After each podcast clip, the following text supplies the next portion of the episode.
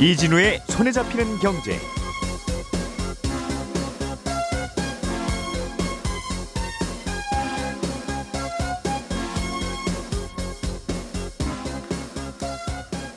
안녕하십니까 이진우입니다.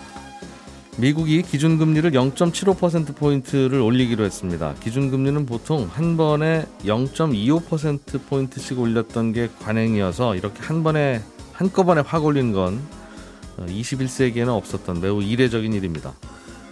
그만큼 미국의 물가 상황이 아주 심상치 않다는 얘기일 수도 있는데 이번에 이렇게 한꺼번에 많이 올린 이유가 뭔지 그리고 앞으로 어느 정도까지 올라갈지 전망도 함께 알아보겠습니다. 해외 주식에 투자하는 개인 투자자들이 늘면서 증권사들도 한동안 각종 이벤트를 열면서 서학개미 모집에 열을 올렸었는데요. 국내 증권사 두 곳에서 갑자기 미국 주식 거래가 중단된 일이 최근에 생겼습니다. 이게 미국 현지의 그 증권사가 문제가 생겨서 그렇게 됐다는 건데 어떤 구조였길래 이런 영향을 받게 됐는지도 함께 들어보겠습니다. 최근에 전국적으로 전세와 월세의 비율이 월세의 비중이 점점 높아지고 있는 쪽으로 움직이고 있는데 이것도 원인과 앞으로 또 어떤 파장이 있을지도 함께 들어보죠. 6월 16일 목요일 손에 잡히는 경제 바로 시작합니다. 우리가 알던 사실 그 너머를 날카롭게 들여다봅니다. 평일 아침 7시 5분 김종배의 시선 집중.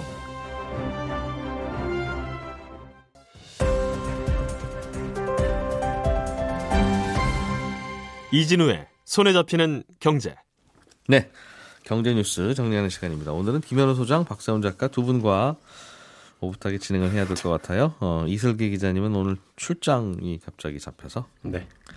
못 오셨습니다. 자, 첫 소식 박세훈 작가님이 준비해 오신 미국의 기준금리 인상 네. 0.75%포인트를 올리기로 했죠? 그렇습니다. 음. 이쯤 되면 금리를 전망하고 예상하는 게 무슨 의미가 있나 싶을 정도인데, 왜냐하면 파월 의장이 5월 FOMC 회의 끝나고 나서 0.75%포인트는 생각하고 있지 않다. 이렇게 선을 그었거든요. 예.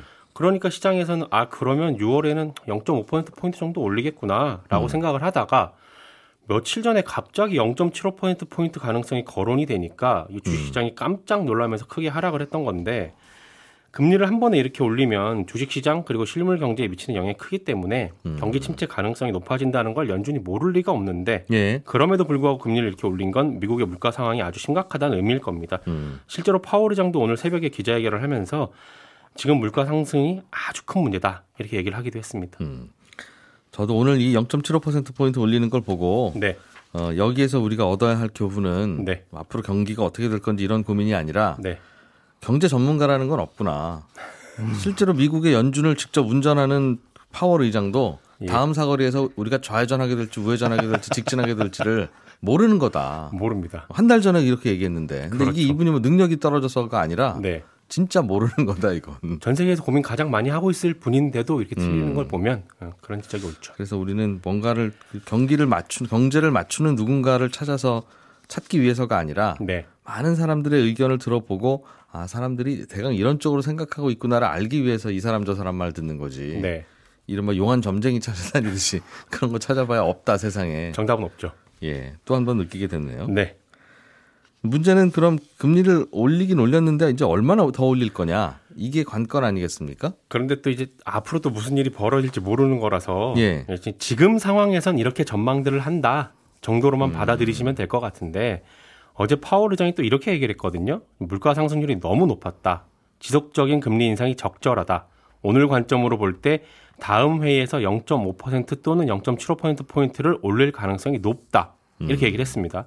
그럼 다음 회의가 7월에 있는데 그때도 0.75% 포인트를 올릴 가능성을 열어, 열어는 둔 겁니다. 그리고 지금 전망으로는 연말에 기준금리가 3.4% 정도 될 거다라고 연준 위원들은 생각을 하고 있거든요. 예. 이 연준 위원들의 전망치를 보여주는 표가 하나 있는데 거기 보면 지난 3월에는 올 연말에 1.9% 정도 될 거다. 이렇게 예상을 했었거든요. 음. 불과 3개월 만에 연준 위원들의 전망치도 이만큼 달라진 겁니다, 지금. 음, 그 연준 위원 중에 내 친구가 있어서 네. 지난 3월에 그 친구한테 살짝 힌트를 들어서 투자를 했으면 네. 망한 거죠 저는. 깜짝 놀라는 겁니다. 연준 위원 중에 친구가 있는데. 네. 아.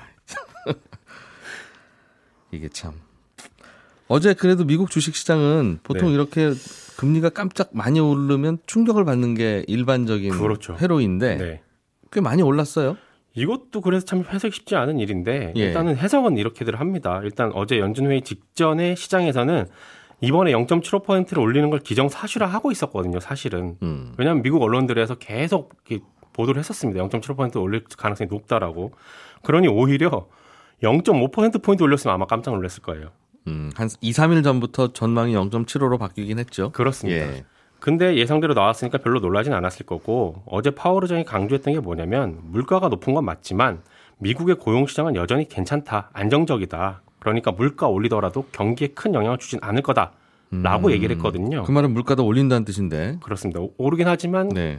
그래도 경기 침체까지는 안 갈 거야. 안심해. 라는 음. 메시지를 준 걸로 해석들을 합니다. 그래서 시장이 좀 안도했다라는 게 주된 해석인데 예. 근데 이건 또 모릅니다. 예전 같았으면 음. 저희가 이렇게 될 겁니다라고 그래도 좀 자신감 있게 얘기를 할 텐데 음. FOMC 회의 끝나는 날에 올랐다가 다시 다음 날에 쭉 빠진 경우도 있었고요. 예. 반대인 경우도 많았거든요. 그러니까 주식시장의 움직임은 조금 더 지켜봐야 알 것 같고 음. 아무튼 미국은 이렇게 올렸고 이제 문제는 우리인데 어제 달러원 환율이 1290.5원에 거래를 마쳤거든요. 환율이 천... 꽤 올랐네요. 예. 그렇습니다. 1290원 넘어서 장 마친 게 금융위기 때인 2009년 이후 13년 만의 일입니다. 음. 오늘 미국이 기준금리 크게 올릴 걸로 예상되는 상황이어서 한국 주식 팔고 달러로 바꾸자는 움직임이 이어진 걸로 풀이는 하는데 어, 제 어제 거래한 거죠? 그러니까 그렇습니다. 이게 예. 네. 근데 미국이 한 번에 이렇게 쭉 올려서 우리나라 기준금리랑 지금 같아진 상황이 됐으니까 음. 그리고 또 다음 달에 또 쭉 올릴 가능성도 있기 때문에 우리나라에서 빠져나가는 외국 자본들이 많아질 수도 있습니다. 그러면 우리도 환율이... 따라 올라 올려야 할 가능성이 높다. 그렇습니다. 환율에 영향을 주기 음. 때문에요. 근데 우리나라는 이번 달에 금리 결정하는 회의가 안 열립니다. 음. 다음 달 중순에 열리거든요. 예. 그래서 지금 이 시간에 기재부 장관, 하는 총재, 금융위 부원장, 청와대 경제수석이 모여서 금융회의 하고 있거든요. 음. 여기서 어떤 대책이 나올지는 좀 더 지켜봐야 할 것 같습니다. 음. 이건 정례회의 하는 거죠? 무슨 정례회의 원래는 그냥 정례회의였는데 오늘 상황이 좀 어, 약간 좀 심각하게 본 건지 확대 회의한 겁니다. 음. 다 모이게끔. 예. 자, 김현우 소장님. 네. 음, 미국 주식 거래를 하려면 네. 우리나라 증권사가 미국 증권사하고 손잡고 뭘 업무를 같이 해야 되나 봐요. 그렇습니다. 어, 국내 증권사 두 곳이 갑자기 미국 주식 거래 안 됩니다. 네. 그래서 웬일이에요? 라고 물어봤더니 저희랑 거래하는 미국 주식 그쪽 그쪽 증권사가 뭐 부도가 났다든가 뭐 어떤 무슨 얘기를 들렸다고. 어, 네. 어, 떤 일이 벌어진 겁니까? 딱 그런 지금 말씀해주신 뉘앙스하고 비슷합니다. 네. IBK 투자증권하고 다올 투자증권이라는 곳에 이제 문제가 생긴 건데요. 네. 해외 주식 거래하는 과정을 보면 굉장히 복잡합니다. 근데 이 복잡한 과정 을 최대한 생략하고 요번 일과 관련된 핵심적인 절차만 좀 알려드리자면 우리 일반 투자자 개인들이 해외 주식을 사고 팔려면 직접 해외 증권사에 계좌를 개설하고 돈을 넣고 거래를 할 수는 없습니다. 네. 법상 그렇게 되어 있고 반드시 국내 증권사를 통해서 위탁 매매하는 방식만 허용을 하고 있어요. 음. 그러니까 해외 주식 사고 싶으면 국내 증권사에 해외 주식 거래가 가능한 계좌 개설하고 네. 어, 국내 증권사에 돈 넣고 환전하고 어, 매도, 매수, 매도 주문을 넣게 되는 거죠. 음. 그러면 이제 국내 증권사 같은 경우에는 직접 해외 시장에 뭐 증권거래소나 예탁결제에 접속하는 건 아니니까, 음. 아, 해외 현지 시장에 있는 증권사와 음. 계약을 맺고 매수, 매도 주문을 대신해 달라. 이렇게 이제 심부름을 해 달라는 거죠. 네. 그래서 거기에 있는 계좌를 만들고 거기에다가 이제 매수 매도 주문을 어, 넣는 건데 음. 이 IBK 투자증권과 다올 투자증권이 미국 현지에 있는 이 증권사와 계약을 맺은 증권사가 LEK라는 증권사예요. 네. 근데 이 증권사가 내부적인 문제로 인해서 문을 닫게 되는 바람에 거래가 음. 중단되는 바람에 이제 우리나라도 주문을 넣을 수가 없게 돼 버린 거죠. 네. 어, 그래서 이제 IBK 투자증권하고 이 다올 투자증권을 통해서 미국 주식을 거래하시던 분들은. 어, 지난주 금요일부터 어, 주식을 매수할 수가 없게 됐습니다. 음.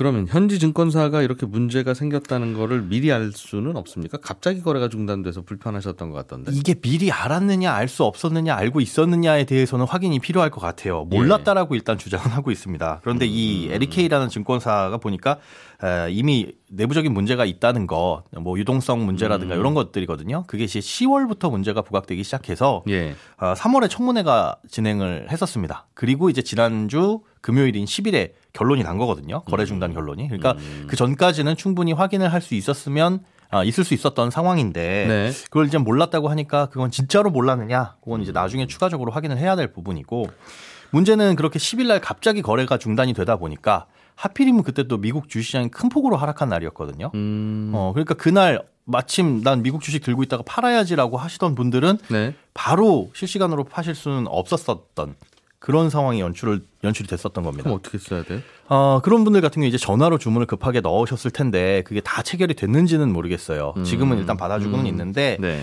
거기에 대해서 피해가 발생을 했다. 내가 제때 이 주식을 처분하지 못해서 어, 얼마만큼의 손실이 발생했다라는 것은 분명히 이 개인 투자자들 중에 있으실 거고 예. 그분들을 어떻게 보상을 할 것인지에 대한 부분까지는 나오진 음. 않았습니다. 근데 일단 IBK 투자증권하고 다올 투자증권의 급한 불은 거래가 재개되도록 하는 게 가장 우선해야 되는 거잖아요. 그래서 음. 다른 증권사를 현재 물색하고 있는 중인데 미국의 다른 증권사 그렇죠. 예. 얼마나 걸릴지는 모를 일이다라는 게 이제 공식적인 입장이고요.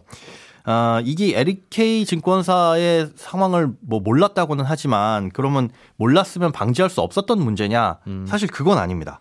그러니까 현지 증권사하고 한 곳에만 계약을 맺은 거잖아요. 네. 그러지 않고 여러 곳하고 계약을 맺게 되면 이렇게 한 곳이 문을 닫더라도 음. 다른 증권사에 주문을 넣으면 되거든요. 아, 그런데 이렇게 하는 것도 사실 그만큼 돈이 드는 거니까 한 곳하고 계약을 맺는 것보다 두 곳, 세 곳하고 복수의 증권사와 계약을 체결하는 게 돈 들어가는 일이다 보니까 주로 음. 국내에선 대형 증권사들이 이런 안전장치를 두고 있습니다. 두 개 이상의 증권사와. 네.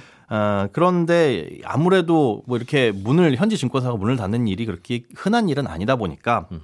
건전성이나 안전성보다는 현지 증권사를 고를 때 아무래도 비용적인 부분을 조금 우선시해서 어, 고르다 보니 이런 일이 생길 수밖에 없었다라는 지적이 음. 나오고 있는 거고요. 어, 해외 증권사에 사, 당연히 이 주문을 낼 때도 그 현지 증권사에 수수료를 줘야 되잖아요. 네. 음, 그러다 보니까 국내에서 국내 증권사들이 다른 증권사와 경쟁을 하기 위해서는 뭐 수수료 경쟁력밖에는 사실은 없는데 음. 어쨌든 뭐 미국 주식을 A 증권사를 통해서 애플 주식을 사면 B 증권사보다 좋습니다 이런 건 없잖아요. 네. 그러다 보니까 결국은 경쟁력이 수수료인데 음. 그러려면 현지 수수료를 낮춰야 되고 그러다 보니까 가장 이제 우선순위에 올라와 있는 게 에, 복수의 증권사 뭐 여러 가지 증권사 놓는 거는커녕 음. 수수료를 우선적으로 예 해가지고 놓다 보니 이런 문제가 생길 수도 있는 것으로 보입니다. 음.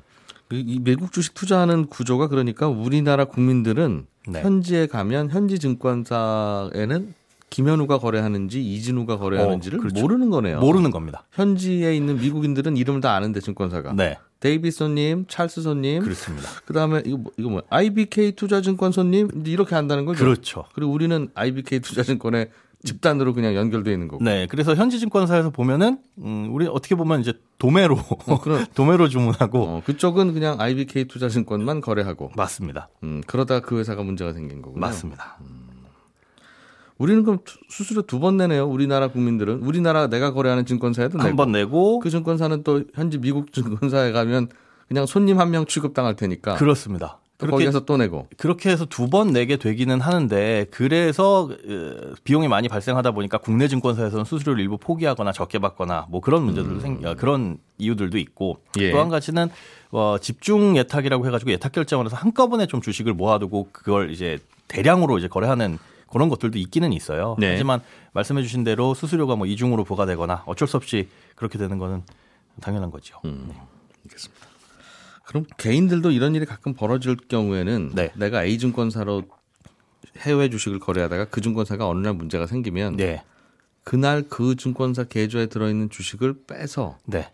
내가 거래하는 다른 우리나라의 다른 증권사 계좌로 음. 넣어야 되는데 맞습니다. 이게 아마 국내 증권사끼리는 서로 이, 어이 받아 지금 애플 주식 세주 갑니다. 이게 안 될 것 같아요. 아니 국내 됩니다. 아 미국에서 서로 처리 안 해줘도? 네네. 네. 이게 왜 그러냐면 예. 어, 사실은 미국에서 서로 처리를 하는 게 어떤 과정으로 이게 이게 복잡한 거예요. 앞에서 제가 설명을 생략한다라고 말씀드린 요 네. 과정인데 네. 우리 국내 증권사에서 국내 주식을 거래하게 되면 사실은 그 주식을 증권사가 갖고 있는 건 아니잖아요. 누가 갖고 있어요? 예탁결제. 아, 그렇죠. 그렇죠. 그렇죠. 예. 예탁결제에서 갖고 있는데 음. 이 해외 주식도 마찬가지입니다. 음. 실제로 예탁결제원이 갖고 있지는 않지만 예탁결제원이 전부 다 한꺼번에 취급을 해요. 네. 그래서 해외에 있는 예탁결제원 한 40곳과 거래를 하고 있습니다. 음, 그래가지고 그 안에서 A 증권사에서 국내 A 증권사에서 국내 B 증권사로 옮겨달라고 하면 해외 예탁결제원에다가 일일이 얘기할 게 아니라 우리나라 예탁결제원에서 그건 처리할 수 있기 때문에 음. 국내 주식을 옮기는 거나 해외 주식을 옮기는 거나 사실은 똑같아요? 똑같습니다. 똑같다고 보시면 되고 그래서 지금 이 IBK 투자증권하고 다올 투자증권의 주식을 갖고 계신 분들 같은 경우에는 네. 어, 다른 증권사를 옮기면 되기는 해요. 되기는 어. 하는데 이거는 주의하셔야 될 게 낮 시간에만 할 수 있다는 거. 우리나라의 낮 시간. 그렇습니다. 우리나라 음. 낮 영업 시간을 해야 되고 네. 그다음에 뭐 나는 옮길 생각 없고 그냥 주식만 팔면 돼 하시는 분들은 예. 전화로 주문을 내면 되는데 그건 이제 현지 시장이 열리는 밤 시간. 음. 이때 전화로만 할 수 있는 이유는 뭐냐면 주문 매수 매도는 당연히 다 할 수가 없는 겁니다. 근데 예. 매도만 가능하게 해준 이유는 지금 우리나라 문제가 생긴 두 곳의 증권사에서 그냥 예. 고객이 주문을 내면 음. 그 증권사에서 사줍니다. 그 가격으로 체결되는 가격으로 IBK 증권에서 네 아. 그리고 다올투자증권에서 고객이 주문을 내게 되면 현지에서 거래되는 건 아니고 저희한테 파신 걸로 일단 하세요. 네 그렇게 해서 어. 증권사가 사가는 구조라서 예. HTS나 MTS 같은 시스템적인 거래는 안 되고 음. 어, 일일이 전화 유선상으로 그 상담원에게 알겠습니다. 얼마에 아. 팔아주세요 하면은 그 가격에 체결될 것 같다 그러면 그 증권사가 사가는 구조입니다. 복잡 복잡하네.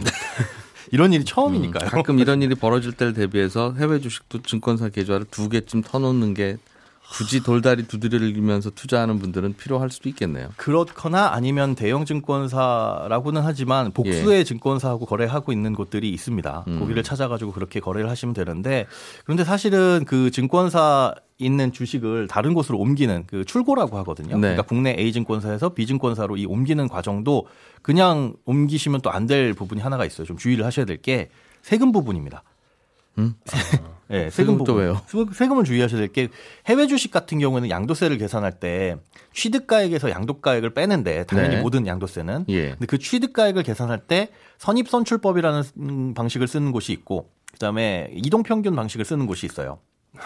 선입선출은 뭐냐면 내가 주식을 1월에도 사고 5월에도 사고 7월에도 샀다 그러면 음. 지금 주식을 팔면 1월 거 먼저 팔리고 1월 걸 파는 걸로 간주한다. 그렇습니다. 예. 그럼 그때는 좀 가격이 쌌을 수도 있고 어쨌든 지금 가격과는 다르잖아요. 아무튼 그렇게 해서 차익을 계산한다는 거고. 그렇게 계산하는 게 선입선출 방식이고 이동평균 방식은 그냥 언제 샀든지 간에 다 평균을 내는 방식인데 그런데. 문제는 지금 이 문제가 생긴 두 곳 IBK와 다, 다올 같은 경우에는 선입선출 방식이긴 합니다. 예. 근데 이 주식을 다른 증권사로 옮기려고 보니까 그 증권사가 음. 선입선출 방식이 아니거나 방식이거나 네. 이동평균 방식이거나 혹은 선입선출 방식이라도 입고하는 주식은 그냥 한꺼번에 그 날짜로 계산할 거예요라고 해버리면 세금 문제가 달라지게 되는 거죠. 그래서 그거는 옮기실 증권사에 확인을 꼭 해보시고. 그거 아주 커요? 그, 그것도 신경 써야 돼요? 어, 그 금액이 크신 분들은 아. 확, 확연히 달라질 수가 있죠. 그 부분은 꼭 개인 신경을 쓰시고 움직이셔야 된다는 겁니다. 뭐 이렇게 세상 사는 게 복잡합니까? 제가 복잡하게 사는 거죠. 알겠습니다. 고맙습니다. 네. 예. 다른 소식 박 작가님. 네. 최근에 전세보다 월세로 사는 분들이 즉 네. 세입자 중에서는 네. 훨씬 더 많이 늘었다. 네. 그런 겁니까? 월세 사는 분들이 더 많아요? 아니면 최근 거래 중에 최근 거래 중에 그렇습니다. 음. 그 달에 확정 일자를 받은 전세 전세 월세 거래가 얼마나 되는지를 보여주는 비, 그 표가 있는데 네. 어, 2년 전 이맘때 전월세 거래 10건 중에 2건 정도가 월세였다면 음. 작년 이맘때는 한 10건 중 4건이 월세였고요. 예. 지난달에는 10건이 있었다 그러면 6건이 어. 월세로 월세 비중이 지금 높아지고 있다라는 보도입니다. 예. 그 이유를 뭐라고 해석들 합니까? 몇 가지 해석을 들려드리면 이런 건데요. 보통 집주인 입장에서는 큰 돈이 한 번에 들어오지만 계약 기간이 끝나면 보증금 돌려줘야 되는 전세보다는 음. 매달 따박따박 내 돈 되는 현금이 들어오는 월세를 선호할 겁니다. 그런데 그동안은 전세 매물이 전세 수요자보다 많았기 때문에 월세로 내놓아도 잘 안 나갔거든요. 음. 근데 임대차 3법 시행 이후에 전세 매물이 줄었잖아요. 네. 원래대로라면 2년 후에 나왔어야 할 전세 매물이 계약갱신 청구권 생기면서 2년 더 잠기게 된 겁니다. 그러면서 매물보다 세입자가 많은 현상이 나타났는데 그러니까 집주인이 월세로 내놓고 싶으면 월세로 나가고 그렇습니다. 전세로 내놓고 싶으면 전세로 나가고 그렇습니다. 그런 상황이다. 집주인 우위가 발생하게 된 거죠. 이게 첫 번째 음. 해석이고요. 예. 두 번째 해석은 대출이 어려워져서 그렇습니다. 전세 대출이 그렇습니다. 음. 서울 같은 경우는 아파트 중위 가격이 12억 원을 넘어서면서 5억 원 넘는 전세들도 이제 많이 급증을 했는데 예. 전세 대출은 한도가 5억 원이거든요. 음. 근데 최근에 전세 가격이 급등을 하니까 올라간 부분에 대해서 은행 대출로 안 나오는 건 올라간 만큼 신용 대출이나 다른 대출로 메워야 되는데 네. 대출 규제를 좀 강하게 해서 자금 조달이 어렵게 되다 보니까 음. 올라간 만큼을 전세 대신 월세로 메우는 어쩔 수 없으니까 네, 월세를 택하는 사람들이 많아진 영향도 있습니다. 예.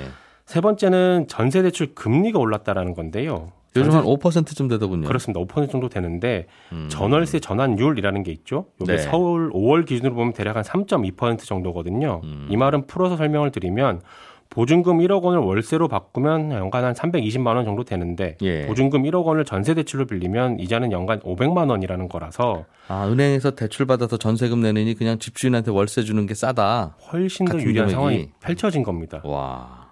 그러니까 정리하면 전세 매물이 잠기면서 월세를 선호하는 집주인이 세입자보다 우위인 상황이 생기게 됐고 음. 그러면서 동시에 전세 대출 금리가 오르고 대출 규제가 강해지다 보니 세입자들 입장에서는 전세보다 월세를 사는 게 더 나은 선택지가 되어버렸다. 그렇군요. 그러면서 월세 거래가 전세 거래보다 더 많아졌다라는 겁니다. 이게 똑같은 집이 전세로 나가나 월세로 나가나 집 뭐 중개하는 입장에서는 중개 수수료, 중개 보수는 같아야 상식적인데 그렇죠. 다르죠. 많이 다르더군요. 많이 다릅니다. 어, 월세 중개 수수료는 보니까 보증금에 100개월치 월세 더한 거. 네. 어, 그거 가 전세금인 것처럼 간주를 해서 그렇죠. 거기에 요율을 곱하는데 네. 이게 뭐 반 토막 이상 난데요. 네. 어, 그래서 뭐 전세금 없어서 월세 살겠다는 세입자한테 설득해서 전세로 가게 할 수도 없고. 네. 이것도 참, 좀 그렇더라는. 네. 음. 중개보수 체계가 참 엉망이에요 우리나라 보면. 아니, 그 이해가 안 뭐 되는 게 중개, 많죠. 중개사들이 손해 받기 때문에 엉망이라는 게 아니라 네. 똑같은 거 하는데도 다 다르고. 그렇죠. 음. 박 작가님, 네. 시간이 좀 남아서 다른 것도 하나 더 해주셔야 되겠습니다. 네. 어, 러시아가 우크라이나를 침공하는 걸 항의하는 차원에서 유럽 각국이 음. 러시아산 가스를 안 쓰기로 하고 있는데 네. 이런 바람에 불똥이 파키스탄으로 튀었다. 그렇습니다. 왜요? 파키스탄하고 계약한 LNG 업체들이 계약을 파기하고 유럽으로 지금 LNG를 보내고 있어서 그런데 이탈리아하고 그리고 스위스 업체가 작년 10월부터 올해 6월까지 파키스탄에 공급할 예정이었던 선박 12대 분량 천연가스를요.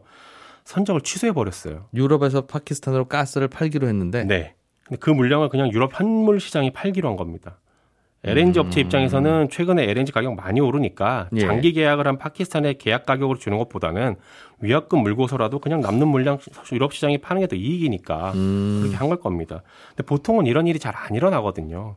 장기 계약을 하게 되면은 인, 간적으로 서로 의리가 그렇습니다. 있지. 어. 다시 우리랑 안 볼 거야 이렇게 되기 때문에 이렇게 음. 안 하는데도 예. 워낙 유럽 현물 시장에서 LNG 가격이 너무 많이 올라 버리니까 예. 업체들도 이런 선택을 한 거고 이런 일이 벌어졌다라는 건 앞으로 개도국에게 가는 LNG 물량들이 유럽 시장으로 또 갈 가능성도 높아졌다라는 겁니다. 이제는 돈 싸움이다. 그렇습니다. 음. 근데 이제 파키스탄 같은 경우는 지금 돈 없어 가지고 IMF한테 구제 금융 신청한 상황이거든요. 와. 들어오려고 했던 LNG 물량이 안 들어오게 되면 어딘가에 가서 사와야 되는데 음. 돈 없는 국가가 어떻게 이걸 사오겠습니까?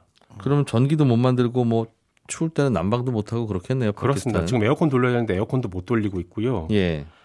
아 그리고 지금 그 식량난이 이어질 거란 우려가 나오니까 발전소 가야 할 LNG를 또 비료업체 쪽으로 재분배하고 있는 상황이에요. 파키스탄은 전기보다는 비료 만드는 게 급하다. 그렇습니다. 음. 이런 저런 뭐 어려운 점들이 있는데 유럽의 이런 대응이 불똥이 이제 개도국으로 튀고 있는 그런 음. 상황까지 발생을 한 겁니다. 유럽은 에어컨 안 쓰기는 어렵다는 게 입장이죠? 그렇습니다.